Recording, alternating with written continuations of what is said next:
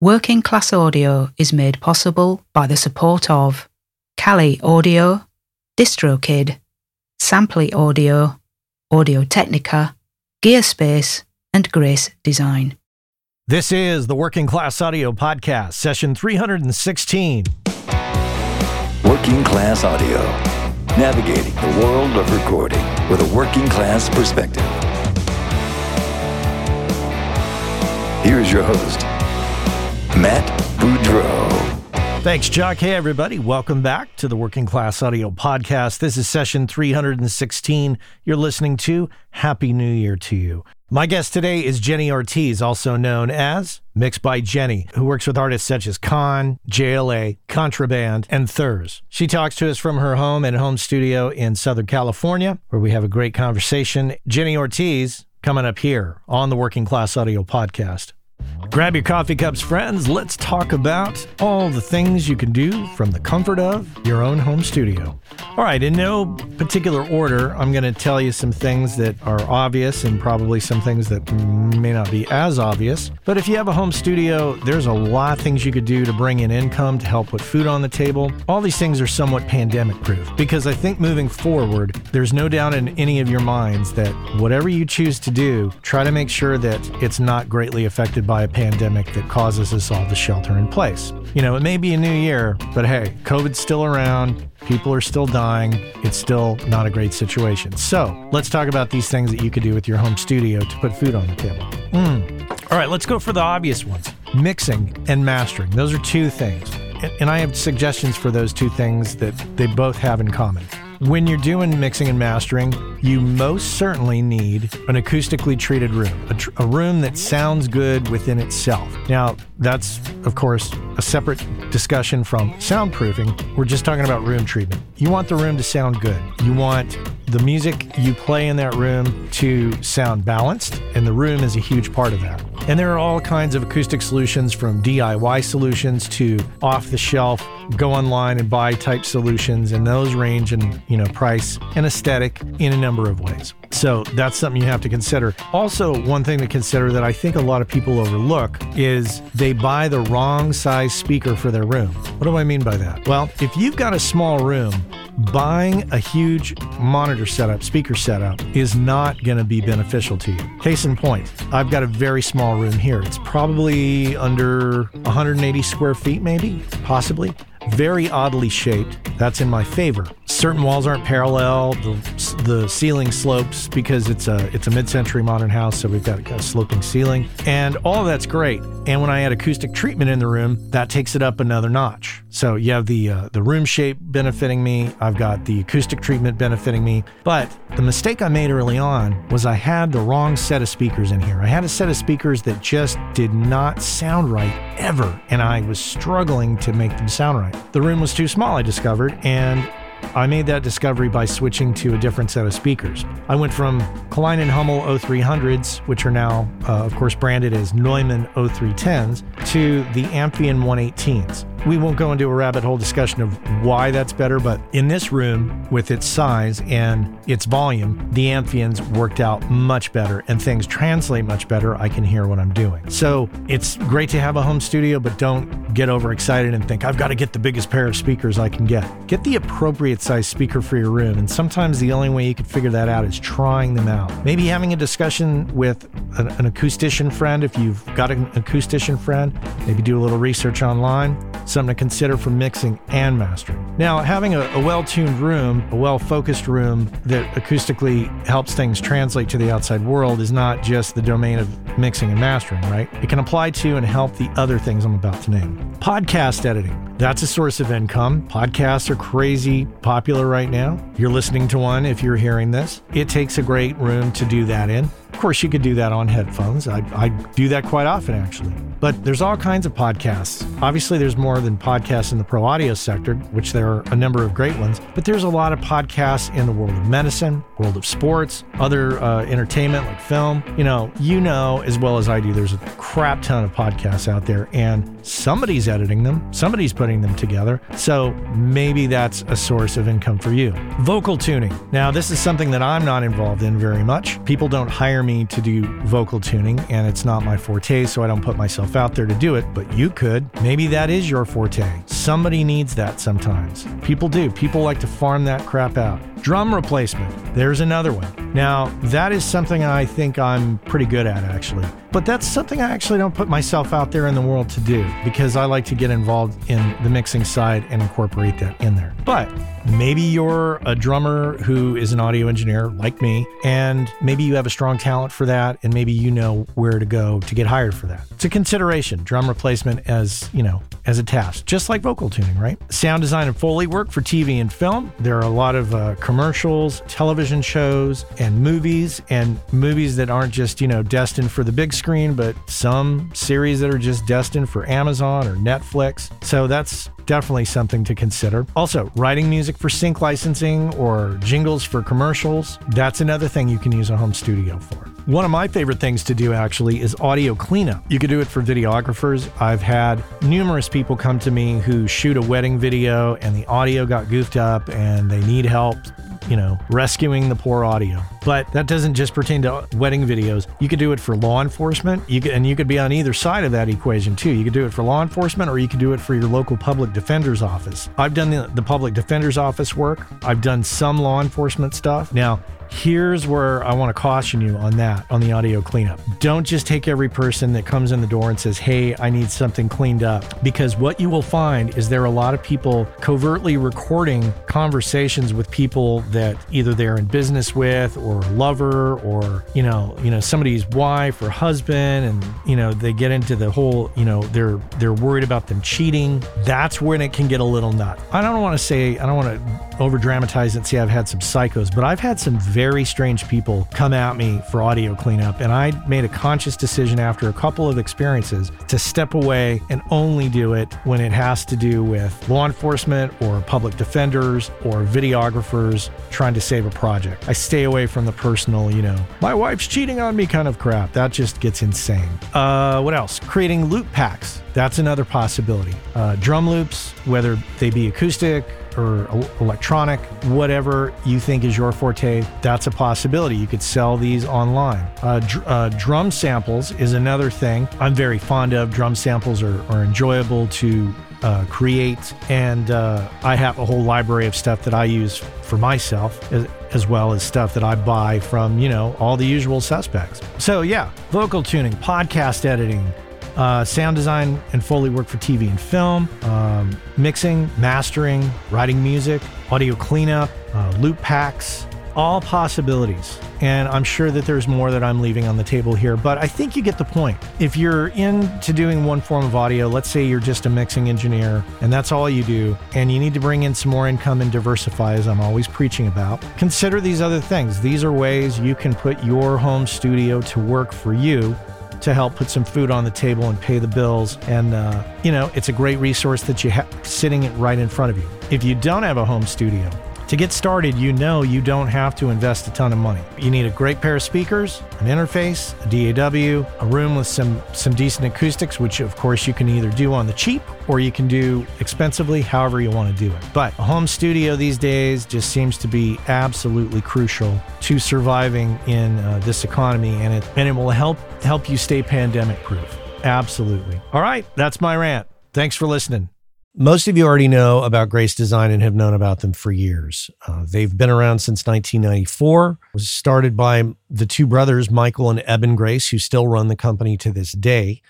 And you already know that they make incredible sounding products for us all. What you might not know if you don't know them is that Michael and Eben are two of the nicest people on the planet, easily approachable, very knowledgeable. You might have met them at a trade show and experienced this without a doubt, it's one of my favorite companies out there in the world of pro audio. You m- might have heard me a few times talking about the Grace 908 Atmos controller. I think the most elegant solution, if you're going to be doing Atmos, that is the best solution out there, as far as I'm concerned, hands down. And prior to that, I was using the Stereo 905 controller for many years. Not only that, but most recently, I've used their 108 mic pre's to do the Room 219 combo jazz record that you might have heard me talk about. The point is, is that they check all the boxes for me. They're incredibly nice people. They make incredibly great products. They're located here in the United States in Lyons, Colorado, and employ a number of people. They're the epitome of a small business here in the US, and I just love that whole thing. So, if you are in the market for mic preamps or instrument preamps or monitor controllers, this is the company to check out, hands down. If you don't know about them, go to gracedesign.com, check them out. And if you're in the market for any of those products, you absolutely have to consider what they offer because what they offer is superior build quality and sound quality. And those of you who bought their products in the 90s that are still using them, you know exactly what I'm talking about. So check them out, gracedesign.com. I know the business of audio is a frustrating one sometimes. The audio part's pretty pretty fun, but it's the business of it and the career part of it that's a little challenging to many of us. I can completely empathize with that. And if you thought to yourself, God, I wish I could talk to somebody about this, you can do that. You could talk with me about it. As a matter of fact, you can book me for a coaching and consulting call over Zoom very simply. Just head on over to workingclassaudio.com. If you click on the menu button at the top of the menu, there is a link that says Coaching and Consulting with Matt. Super simple. Click on the link, book me in for an hour on a Zoom call, and we will discuss your particular situation and I will help you get refocused, re inspired, and figure out what is the best path forward for you. If your situation requires a little more extensive conversation, we can absolutely book a series of calls and, like I say, get you focused and get you moving forward. I've been there, and when you don't have anybody to talk to about it, it's a little frustrating. So head on over to workingclassaudio.com, click on the menu button, and book yourself in for a Zoom call with me. And we could sit down and chat, coffees in hand, ready to tackle the business of audio together. That's it. Let's get to it. Jenny Ortiz here on the Working Class Audio Podcast. Jenny, welcome to the podcast. Thank you. Thank you for having me. Yeah, great to have you on. Great to meet you. I'd like to dive right in with asking where did you grow up? I grew up in South Central LA. So I don't live there no more. I live in Chatsworth, but it's about probably an hour away from there. Hmm. I kind of grew up there since all the way till I was like 23 and then I moved out from that area, but my parents still live there, so I definitely go back and visit. I I feel like I grew up all over Los Angeles because I've worked in many studios in Orange County and in LA County and I just feel like I'm always driving around up and down the freeways. I just know them by heart already, so it's like when people are like oh, where did you grow up? I'm like, oh, I grew up all over LA.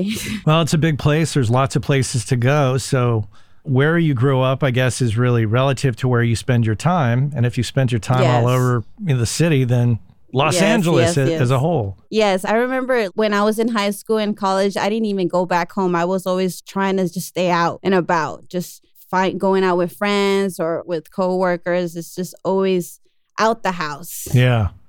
Were you involved in music growing up in school at all? In school band or anything like that? Yes, definitely. I started all in middle school. I started in the choir. That was like my favorite class out of all those classes I had throughout being in, in middle school. And then once I got into high school, I knew that they had like a music program. So immediately I was like, I have to join. I have to be part of that program. I didn't know how to play any instrument. So when I approached my teacher, I was like, I don't know how to play instruments. I don't know how to read music, but I want to be part of the band. And they were like, okay, well, we have trombone and we have trumpet. And he's like, maybe you should start with trumpet. You're a little girl, so I think you, will be able to hold the trumpet better than the trombone. So I played trumpet for about four years hmm. and I joined all sorts of bands. I joined the jazz band, I joined the marching band. They had like a little quartet. So it was fun. And once I got into college, I also joined their, their college band for about a year. Hmm. Then I figured out maybe trumpet is not my full career that I want to just take on professionally. So that's when I started getting more into audio engineering and learning the basics of how to work. How did you get turned on to recording when you got to college? Who introduced you to that and what was the inspiration for wanting to learn that? Well, it's a funny story because during the time when I was playing trumpet in high school, at the same time, alternative rock was like a really big genre at that point. So I would be on MTV and they would always have behind the scene videos where the band would record in the studio. hmm One of these scenes was like they were in the studio in the control room and they were all kind of paying attention to one person as they were playing back the music. And I was just like, who's that guy? Who's that guy in front of this board? I felt like he was just kind of like guiding that whole band to be like, okay, this is what we're going to do and this is how it sounds. So I just quickly just kind of investigated on the internet and was like, what kind of job is this? And then finally came up and it's like, oh, it's an audio engineer. That's what they do. They work at a recording studio. And that's when I was just like, that's what I want to do. And then I slowly just started investigating what schools and what programs and what softwares I needed to use. And that's how I basically got into being an engineer. And were you taking college based programs on recording? The first two years, I wasn't. It was more like a basic school programs that they were like English and math. But slowly, after those two years, I was able to finally get basic music production, learning how to use my DAW, learning how to use the SSL boards that they had, and the basic of audio recording, even how to like tangle cables properly. Mhm. So that that was fun to me. It was funny. We had a whole day where we were just tangling cables and throwing them out and then tangling them again. And it was just a whole experience. were you tangling or were you wrapping? Oh, wrapping. I'm so sorry. Yes, they were definitely tangled, but we would throw them out and tangle them on purpose and then bring them back up just neatly and, and just make sure they're nice and circled and put away nicely, you know, like studio etiquette. Wow, that's that's a sign of a good course if they're teaching you how to wrap cables properly, right? yeah, yeah. It's a whole two hour course. Once again, back to the mentor question: Were the, did you find the instructors to be mentor-like people? Were you inspired by them, or were you getting mentorship or inspiration from elsewhere? I got mentorship from elsewhere. I remember my last year of college, I entered at a recording studio in Orange County, and the recording studio is called Studio 770. I entered there for about six months. Hmm. Shanti Haas is the owner, and she was just, she's just very lovely. She showed me the ropes literally hands on. And I felt like with that experience, I just learned very fast because I was put into the water and she was just like, do this, do that. And it was more of a learning experience than at school where I was just kind of reading off a book. I didn't feel like I was learning the real experience when I was working with Shanti at Studio 770. Were there other interns as well when you were there? There was, but with an internship, it's like you intern for a set amount of, of months.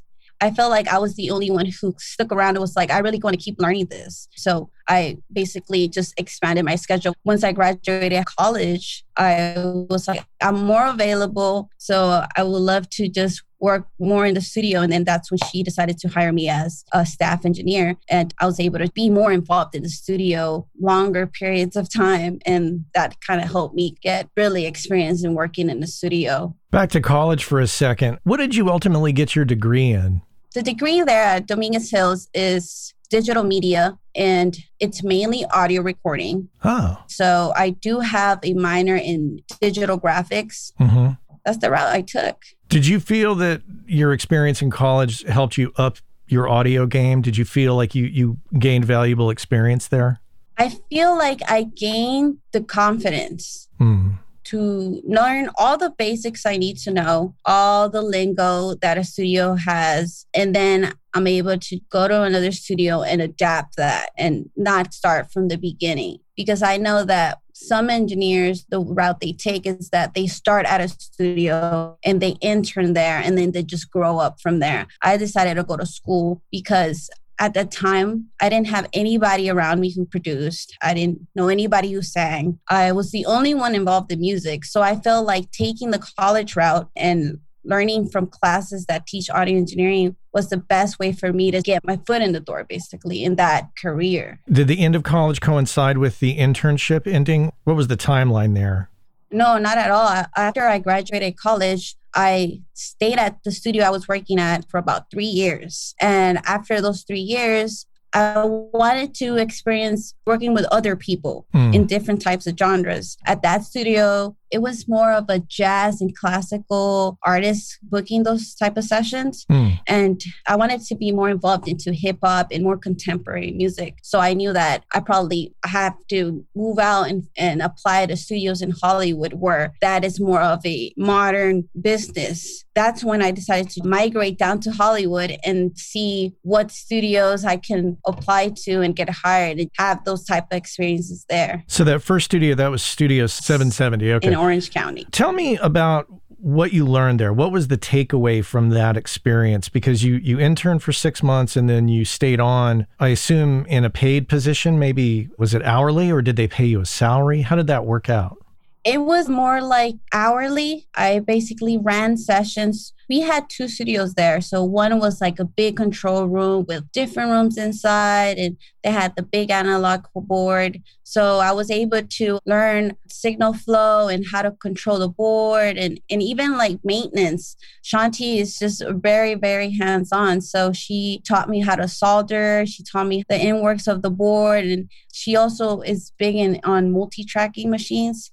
So I was able to like learn how to align tape machines and Mm. how to record on tape. So that right now is a mystery to people. A lot of people don't know how to record on tape. And working with Shanti is just I was able to to learn how to record a tape and play back audio. So that was just very fun. And then from then on, throughout the years, since we had another studio which was a smaller studio, it was Studio B, it was a more in the box where there was no outboard gear. There was just a studio booth with a mic and then the computer. So I was able to adapt to that studio and receive clients in that studio and, and work in the box too. So I had best of both worlds where it was like the analog world with Mm. the big console and the rooms and all the mics. And then I had the other world where it was just a home studio and, and it was just one mic and, and you and the artist and that's it. So I feel like working there for three years, I've gained a lot of experience and a lot of confidence to be like, okay, I feel like I can do this on my own and just adventure out and work at different studios all over LA. That was like my goal is not to stick at one studio, but to be at different studios. And like the best feeling is when someone is like, hey, didn't I see you at the other studio? Or I think I've seen you somewhere else, you know? And I'm just like, yeah, I've been around different studios in LA. So it's kind of a good feeling getting that back from people. When you were at Studio 770, were you surviving? Was it financially difficult to survive on what they were paying, or did you have another gig outside of there? Yes, I definitely had another gig. I worked at a trucking company as a dispatcher. Hmm. Yes, so I did that part time. And then we would always end like around, because it was like a 8 a.m. to 6 p.m. type of job. And after 6 p.m., I rushed from Compton all the way to Orange County. And then 6 p.m. was a very bad traffic hour. So it would take me about an hour and 30 minutes to get there. But then from then on, I would stay there the whole night from like 7 p.m., I guess, to like 3 a.m. and then do it again the next day. Wow. So it was cool for a whole minute, but at some point I was just like, damn, it's this is a drive. I've been doing this for like two, three years. I, I I have to change this schedule for me. So that's when I was like, okay, Hollywood is a bit closer to me. It's just 30 minutes away from me. So I was just like, I'm gonna find some work over there, network better, and try to fit in into the Hollywood music community. When you decided to make that transition and head into Hollywood for work there, did you feel like you had to have a discussion with Shanti to say, hey, I'm going to spread my wings a little bit here and I won't be as available? Or how did, how did that go? How did the, did you maintain that relationship with her? at first it was a little bit hard because I didn't want to just step away. But at the same time, she was hiring new engineers because she was expanding her studio to grow. I believe she was building another studio. So Mm. I, at that time, she was in need of more engineers. And that studio, it's a perfect studio to, for anybody who's a beginner or who really wants to take engineering seriously. That's a perfect studio to go in there and intern and just learn everything from building cables to communicating and having a good relationship with clients. So it's when I approached her saying that, hey, I'm, I'm going to start working other places, she was completely fine with it. She was like, this environment is more like a learning environment. I feel like you've kind of exceeded that. So I support that you're leaving for better avenues. Your transition into exploring Hollywood studios. What was your, Yes. what was your method to go and find new studios to work at? So at first, it was literally emailing each studio in Hollywood, letting them know that I have this much experience and I would really love to work with you and set up an interview. Just the same old story, basically. So, the funny thing was that out of the five studios I had an interview with, two called me back. And I decided to go with one. And I remember I was there for about a week you start as a runner mm-hmm. and you start doing runner duties where you go out and get food and you clean and just basically be an intern runner. And I wasn't used to that because at Studio 770, we never went out for food runs. We were just really hands in into the studio. We were always fixing something, whether it was like a broken mic, a broken speaker, there was always something to do. So when I went into these big studios where big artists were requesting like for food runs and stuff, it was kind of new to me. I remember I was there for a week. And out of that whole week, I only saw one studio inside. Like basically, we went inside and cleaned and organized all the candies and snacks and refilled and stocked it up. And I remember that was the only time I actually saw a recording studio from that facility. And I was just like, yeah, this is not for me. So I decided to be like, I'm going to take this on my own and network with people and just work with artists who are independently coming up in the music industry. And by networking, I just met a lot of different types of producers and artists artists and songwriters from different levels. And I really liked that because I felt like I was able to form a type of relationship with them and grow in the music industry and create like my own platform where people can contact me for my services rather than me trying to work at a studio and kind of wait around for work. I'm sure it gives you a sense of empowerment to just kind of take control of your destiny rather than relying on these people to give you a break. Yes, yes, yes. Is there something really bad of working at a studio? It's the route you want to take. If you feel like that route's easier for you, go ahead and it's more power to you. But in my opinion, I feel like no, I wanted just to be hands on. I wanted to start recording people. I wanted to have my own setup at home and continue to learn more about the music industry and not just be an engineer who's just sitting in front of a board networking and social media at this age and time is very powerful to build relationships with a lot of people in the music industry and i believe that that helped me a lot. What about the decision process in choosing the gear that you bought to create a home setup working at different studios and seeing everybody's setup, whether if it was like a small setup or a big console or a setup that's like in a closet or in the back room, is allowed me to see what people were working with and just seeing their setups and see what kind of functions and what's easy and what's cheap or affordable. It allowed me to choose what kind of equipment I want. So I think just working at different studios allowed me to grasp that knowledge and be like, okay, maybe I'm not to buy that type of equipment. It's too expensive. I'm to buy the cheaper version, which is just as good. And did you go buy it all at once or did you slowly put it together piece by piece? Oh no, slowly, very slowly. It's always been like a gradual, like, let's say I'll buy like a small piece of equipment and then I'll save money for the next big thing and then I'll sell the equipment I have to get better equipment. So it's always been like a build up of my studio, what I have. What about clients? What were you doing to get clients? When you talk about networking, what were you doing to network? In the beginning, I was going to networking meetups. Mm-hmm. I was online. I believe I, at the time I was using meetup.com and Facebook, and people would host these networking music meetings where a lot of producers from all levels would show up and artists would show up, and sometimes they would perform. They would have an open mic, and people from all sorts of levels of, of the music industry would just show up. And then I was able to network and, and use social media as my business card in a sense, and just be able to build relationships and most of the time work with them. Hey, our friends over at DistroKid have created the DistroKid app for Android, which allows you to do some key things such as check your stats from Apple and Spotify, edit release metadata, upload new releases, and a host of other features. And remember, WCA listeners get 30% off your first year at DistroKid. And if you just head on over to workingclassaudio.com slash WCA30, you can follow the link, get your 30% off, and be off to the races. So check our friends out at DistroKid and make sure and get your 30% off by going to workingclassaudio.com slash WCA30. About a year and a half ago, I signed up for Samply.app And I have to report back and say that I'm completely thrilled with it and it's working out quite well. It gives me the ability to upload mixes and masters to the website and provide a super pro looking interface for my clients. They can drop comments in the timeline. They can listen on any device. They can listen to it in high res. And if I want them to pay for the mix or master before they download it, because of the Stripe integration, I can set that up. There's also Dropbox integration, which allows me to quickly create a folder in my Dropbox, which automatically syncs with Samply, makes it much more simple. You should check it out for yourself. But there's a deal to be had. So use the code WCA20. Go to samply.app or samply.app. Use the code WCA20, get 20% off, and you'll be off to the races. It's a fantastic tool that I think you're going to enjoy and will definitely make you look a lot more pro when you're delivering files to clients. Skip that whole business where you send it to them over Dropbox. That looks totally amateur at this point.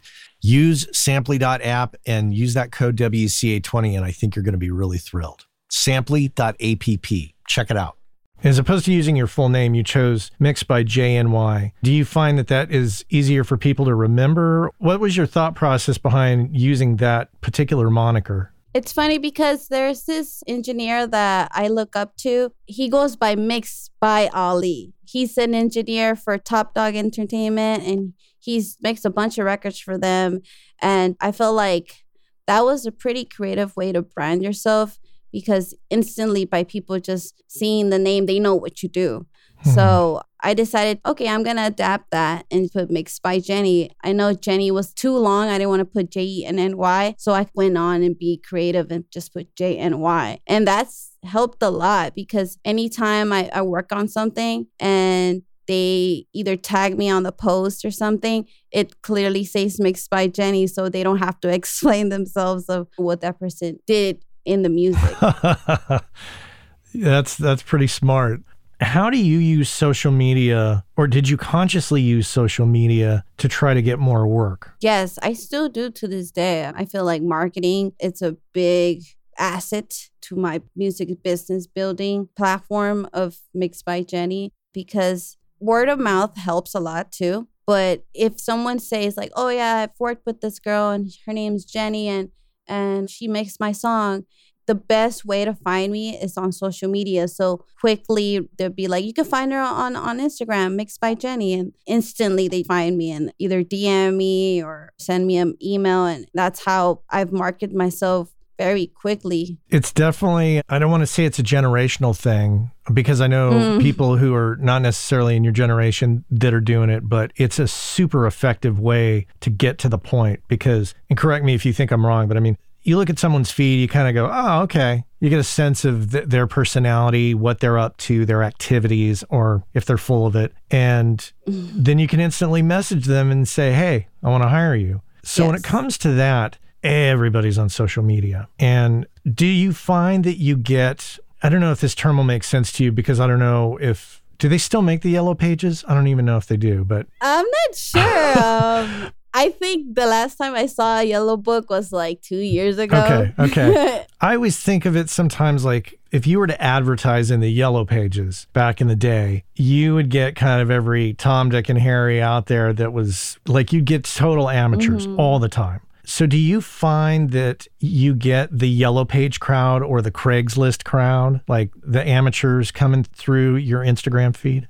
Yes, I definitely get all sorts of different types of people. Not only do I work from people from LA, but I also work from people who are from New York and North Carolina. They're the ones who send me their music and I'm being able to mix it. And they probably have a, a community that streams their music. So it's really cool knowing that I worked on something that someone released in New York. So that's been a cool experience. But getting that crowd of unexperienced artists, every individual is interesting because some people don't know how to record. Some people want to contact you. You're like, hey, I want you to mix my music. And I'm just like, okay, cool. Have you recorded before? And they're like, no, I haven't recorded anything. And you're just like, oh, well, I, I live on the other side of the country. So I don't know how I can help you. But usually what I do is I try to help them as much as possible. And if they do have music out, it's even better because I feel like, okay, they have a grasp of what it is to record and put out music. So, but if they have no idea, then I'll try my best to suggest ideas or it depends on the individual. It's just a different story every time. But I don't neglect anybody because of their experience or how experienced they are as an artist. Yeah, sometimes I get frustrated with some people's communication style. You know, mm some people mm just are like, they'll send you a message, hi or yo, and you're like, what? What what can I do for you? And you yeah, don't know yeah, if it's like, is this like a spam thing or does does this mm-hmm. person not know how to communicate effectively? And even if they do, it takes great patience i'm sure you would agree in oh, yeah. in addressing it. When yes. they don't understand the you record then you know you do overdubs and then you mix and then you master and then you release. They don't understand that process. Do you find that frustrating? A tad bit but not so much because I feel like most of the time when I start explaining them, like, this is the process, and at each stage, we're gonna need this, we're gonna need that. Either they themselves get basically they they don't want to do it anymore or if they're serious about it they'll keep contacting you and kind of telling you like okay what else do i need? What else do i need? And usually i do go on their page and see if they're gonna be serious about this and if they're not so serious they're just asking like random questions. I'm just gonna be like in a nice way tell them like maybe it's not the time for you to spend so much money on getting this professionally mixed but definitely continue to make music on your own and record and just don't be afraid to put music out even though it's not professionally mixed. The thing is that you have to go on in this journey and develop and become an artist. You don't just wake up and, and, and sing and be like okay i'm good now. No you just it's a whole development. And not only on my end there's patience but on their end there has to be some type of patience too. Mm. That's very kind of you to to be so forgiving because it is I've experienced it numerous times and I find it very frustrating and I have to like mm-hmm. temper my emails or my messages back to make sure I don't scare them off. But mm-hmm you continue to use social media to get work, but before COVID, were you going out at all for networking? Not at all. Before COVID, being an like independent engineer where you don't have to be at a studio 24 hours a day, it has this negative points where there's a whole week where you're just working on sessions, doing sessions here, there, mixing, and then I don't know where there's a whole week where you're not doing anything and it gets quiet. Mm. and it's like damn i have to market myself again. I have to promote my my services again. And and i get impatient. I feel like i need to start doing something. So it's funny because before covid that's the situation i was in. It was like a really slow moment. And as soon as covid hit there was like lockdowns. Everybody stayed indoors. A lot of these people who I used to work with started contacting me and they're like, Hey, I want to work on a project now. I have so much time in my hands. I want to start making music. And I'm just like, Okay, cool. So they started working on their end, like recording at their house or coming into the studio and or sending me files. And I was able to, during the whole COVID era, stay mixing at my own studio and just sending out files and receiving files. So I was kind of busy during that time. But pre COVID, I was a little scared and it was like, I'm not doing anything. But during COVID, I was like, wow, I'm doing so much. So that was just an interesting. That's isn't that crazy? Journey. Yes, yes. How do you set your prices for what you do? If it's like one song they want me to mix, I have a set rate for them and I'll see how experienced they are. And according to how much music they've put out and how experienced they are, I'll base a rate that's comfortable for them. Mm. But if it's a whole project, I'll also work with them within their budget. Now, if I do end up working with a big record label, there's already a budget set for the entire project and everybody involved. So obviously my my rate will go up because there's more of a professionalism needed there. So it depends. I always have to have different rates with independent artists and then a rate for artists who are signed to record labels. Is there a threshold at which it's too low? There is. Sometimes there is. Sometimes maybe I'm not meeting around their budget needs. So the best thing I could do is recommend them to someone else that meets their budget. And that's the best thing I can do. But yeah. other than that, I feel like throughout the years of my experience, I don't want to set my standards low for myself. I want to keep setting them higher. And usually artists who take this career seriously and they want to work with you, they'll find a way where they'll meet your budget and you meet their budget. Yeah. Especially working with independent artists, you build a relationship. So at some point, the budget doesn't, it, there's no set budget. It's more like a relationship and a growth with them. Mm-hmm. Your studio, which I can see behind you, unfortunately the audience can't see. Yeah. So is this this is at your house, obviously. Yes. And is it an apartment or is it a house? It's a house. We have around three bedrooms and one bedroom in the back. It was like a garage, but that garage, I converted it into a studio. Mm, okay. There's soundproofing. It's just a whole studio back here. You wouldn't even notice from the outside. And then inside the house, the rooms that, that are available are also recording studios. So we have another artist in the house who works in one of the studios, and then um, we also have sometimes have people come in and out work in, in, in the other studios too. Wait, so this is a whole house that's just studios? Yeah, so I think that's that's like the new thing right now where people are buying like buildings or offices or houses and converting them into studios. Wow. Okay. yeah, it's fun. It's, it's, kind of fun waking up. You just wake up and you're like, ah, oh, you're in the recording studio. like, oh, okay, okay. You know?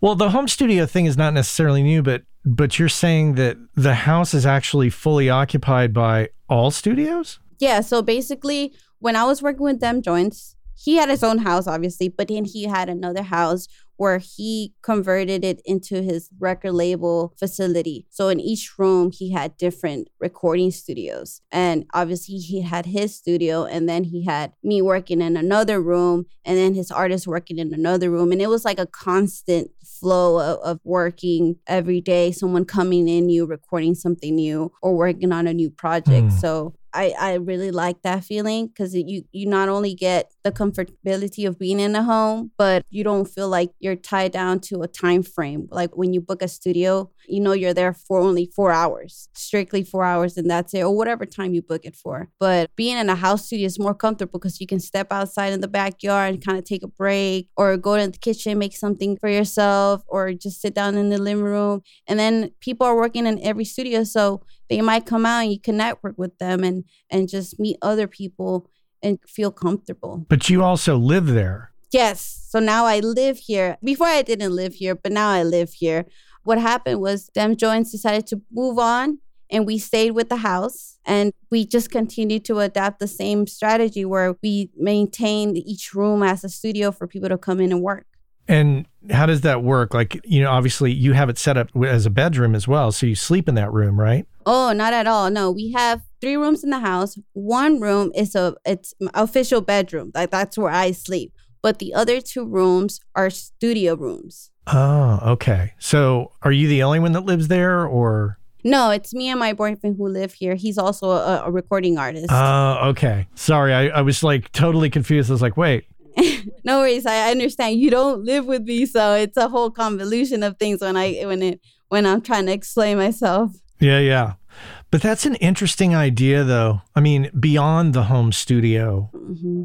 taking over a house and making it a series of studios. Mm-hmm. And obviously, I'm sure you keep it on the down low with the neighbors so the neighbors don't get upset that there's a business running out of there. Yeah, yeah. I mean, I don't think they even notice because sometimes studio sessions run really late, like four or five in the morning, and the rooms are pretty much soundproof. So you can't really hear anything outside. It's just almost like a car kind of bumping the bass. That's it. But other than that, we haven't had any like complaints, which is really a really good thing. And we've been there for more than five years, I think. Mm. And it's just been a smooth situation. And COVID proof. COVID proof. Yeah, well, right now we haven't had any like new people come in. It's only been me and my boyfriend. But other than that, most of the work is just being sent through emails. Yeah. When it comes to money, what would be your advice to others on how to handle their, their finances as an audio professional? What works for you? And do you have any suggestions for others in order to survive? It's still difficult sometimes for me. But the best thing is to always have a plan B, always have some form of income coming in elsewhere that's not only music. you have to either have a part time job or a hobby that pays you or always have plan B because working in the music industry, sometimes you do it just for experience. Sometimes they do pay. Sometimes they pay a lot, sometimes they pay less. Or sometimes you have to wait a whole month for the check to clear because these labels, they're bigger businesses. So you kind of have to wait around for them to like authorize and just go through the details of your invoice. And it just takes longer. So it's kind of scary waiting a whole month or months for them to finally cash you out. So you got to just make sure you're you have a plan B and a, another source of income coming in. Have you maintained your your dispatcher job? No, no, I have not. I'm at this moment able to just live out of my own platform, mm-hmm. which is really nice. In the beginning, it was a little bit hard, but as time progressed, I was able to gather more clients and be more savvy on social media with networking and stuff. So that's how I'm able to get more clients from across the country who find me. And the quality of the the tracks you get from people does that vary a lot? It does vary. Sometimes they end up sending me other types of sessions where they work on different DAWs. Luckily, I'm able to adapt to different DAWs and like export and see what they're working with. Other than that, I've just gotten really savvy in how like on editing like vocals, cleaning them up. Sometimes the music is meant to sound grungy, so I get away with that. But other than that, it's just trying to adapt to what they give me kind of gives me a challenge to better myself in audio recording and meeting standards and making sure everything's going to sound good at the end of the day. Is it difficult to handle revisions and changes from clients? Sometimes the the language we use, one person's thin is another person's fat and round and mm-hmm. we all kind of mix up the words a little bit. How do you handle that? At first it is a little bit of a challenge because it's like a new artist you're working with so you're trying to see what they want the end outcome. But as you continue to grow with them you kind of know when they start expressing themselves it's like oh i want a little bit more brightness or this this and that. You understand because you've been working with them for a while you get to understand their own lingo and how they want to express themselves. Mm. Well, this has been great, Jenny. For the audience, I'll include links in the show notes to reach you on social media. Instagram is at Mix by JNY. Same on Twitter. And well, you actually, do you have a website? I don't have a website yet, but this year I'm for sure looking into building my own website. And I've just been so caught up with other aspects in life that I'm just like, I need to get into building this website. But obviously, you're working. So the social media aspect of this is working out for you. Well, we'll include Instagram and Twitter accounts there in the show notes for those that want to reach out and have a chat with you. So, I just want to thank you for uh, responding so quickly and coming on the show. It's great to meet you. And someday we'll meet in person, I'm sure, at some audio event in the future. So, yes, yes, definitely. Thank you so much for having me. Thanks again.